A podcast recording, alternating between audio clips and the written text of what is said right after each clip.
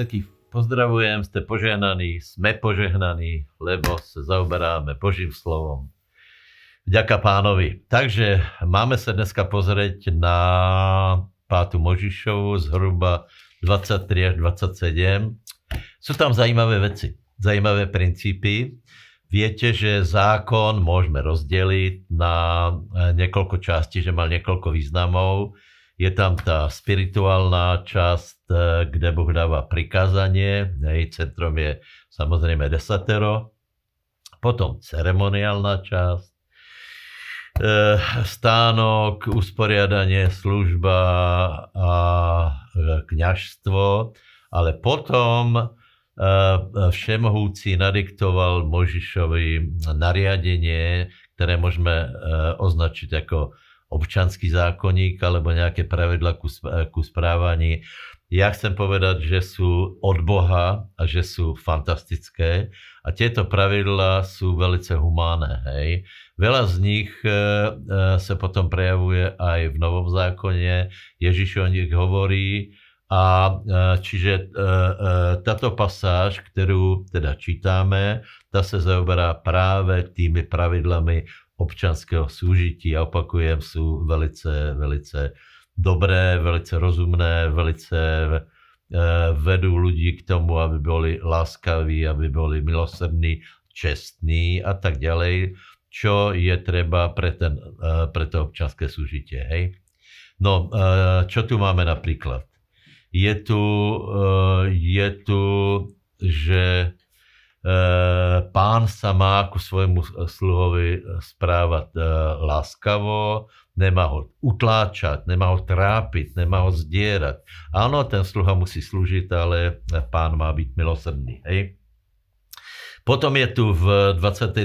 kapitole ešte sľub, to je zajímavé, lebo sľub je velice mocná vec. Keď dáme Pánovi sľub, tak skutočne je to silné. Ale Pán upozorňuje na to, že keď dáme sľub, tak ho máme aj splniť. Že je lepšie nedať sľub, ako dať sľub a nesplniť ho. Hej. Takže takto k tomu pristupujme. V 24. kapitole je tiež zajímavá vec, o ktorej hovorí Ježíš. A sice je tu možnosť, že muž mohol prepustiť ženu, hej, takzvaný rozlukový list. Ale Pán Ježiš Kristus hovorí, že to nebol pôvodný plán, že toto Mojžiš umožnil pre tvrdosť srdca. Hej. To znamená, aké tam boli pravidlá. Hej. Napríklad žena, ten rozlukový list sa dával preto, aby bylo jasné, že ta žena nie je smilnica, jinak by musela být ukamenovaná, že nebyla odsúdená. Takže dejme tomu, tam byl jiný důvod, nebudeme vymýšlet, ale byla prostě možnost, aby muž tuto ženu prepustil. Hej.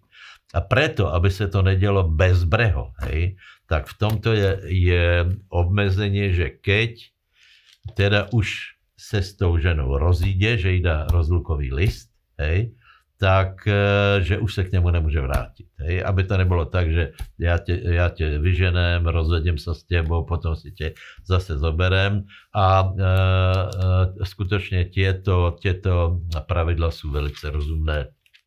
Například v 24. kapitole ještě zajímavý zákon paberkovania. Hej? Na ten se odvolala Sirofinčanka, keď poznáte ten příběh.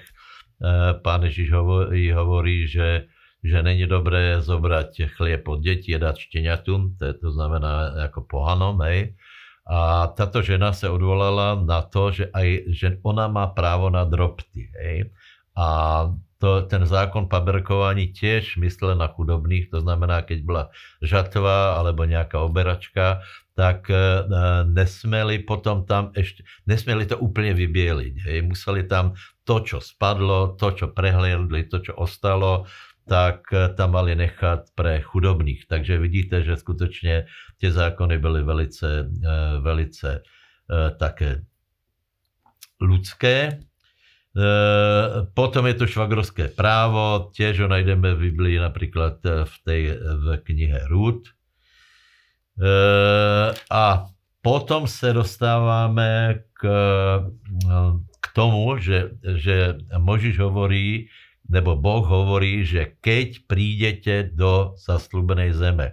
Je tam spomenuté vrch Ebal a Gerizim. To sú známe vrchy. Skutočne, keď Izraelci tam prišli, tak sa to udialo. A na týchto vrchoch mali prehlasovať požehnanie a kliatbu. Toto už je v podstate, to je inštrukcia na vstup do zasľúbenej zeme. Boh predkladá ľuďom, aby si vybrali požehnanie alebo kliatbu. Takže Pán hovorí, keď vojdeš do tej zeme. Ne, že možno vojdeš, ale je isté, že proste Izrael do zasľúbenej zeme vstúpi a potom sa tam má správať tak, aby to vyhovovalo Pánovi. Potom prichádza 28. kapitola, to je velice kľúčová a velice poučná. Takže asi toto dneska. Buďte požehnaní, študujte. Tešíme sa, že ste si vypočuli ďalšiu časť Biblie za rok. Sledujte nás na našich sociálnych sieťach a počúvajte nás na našich podcastoch.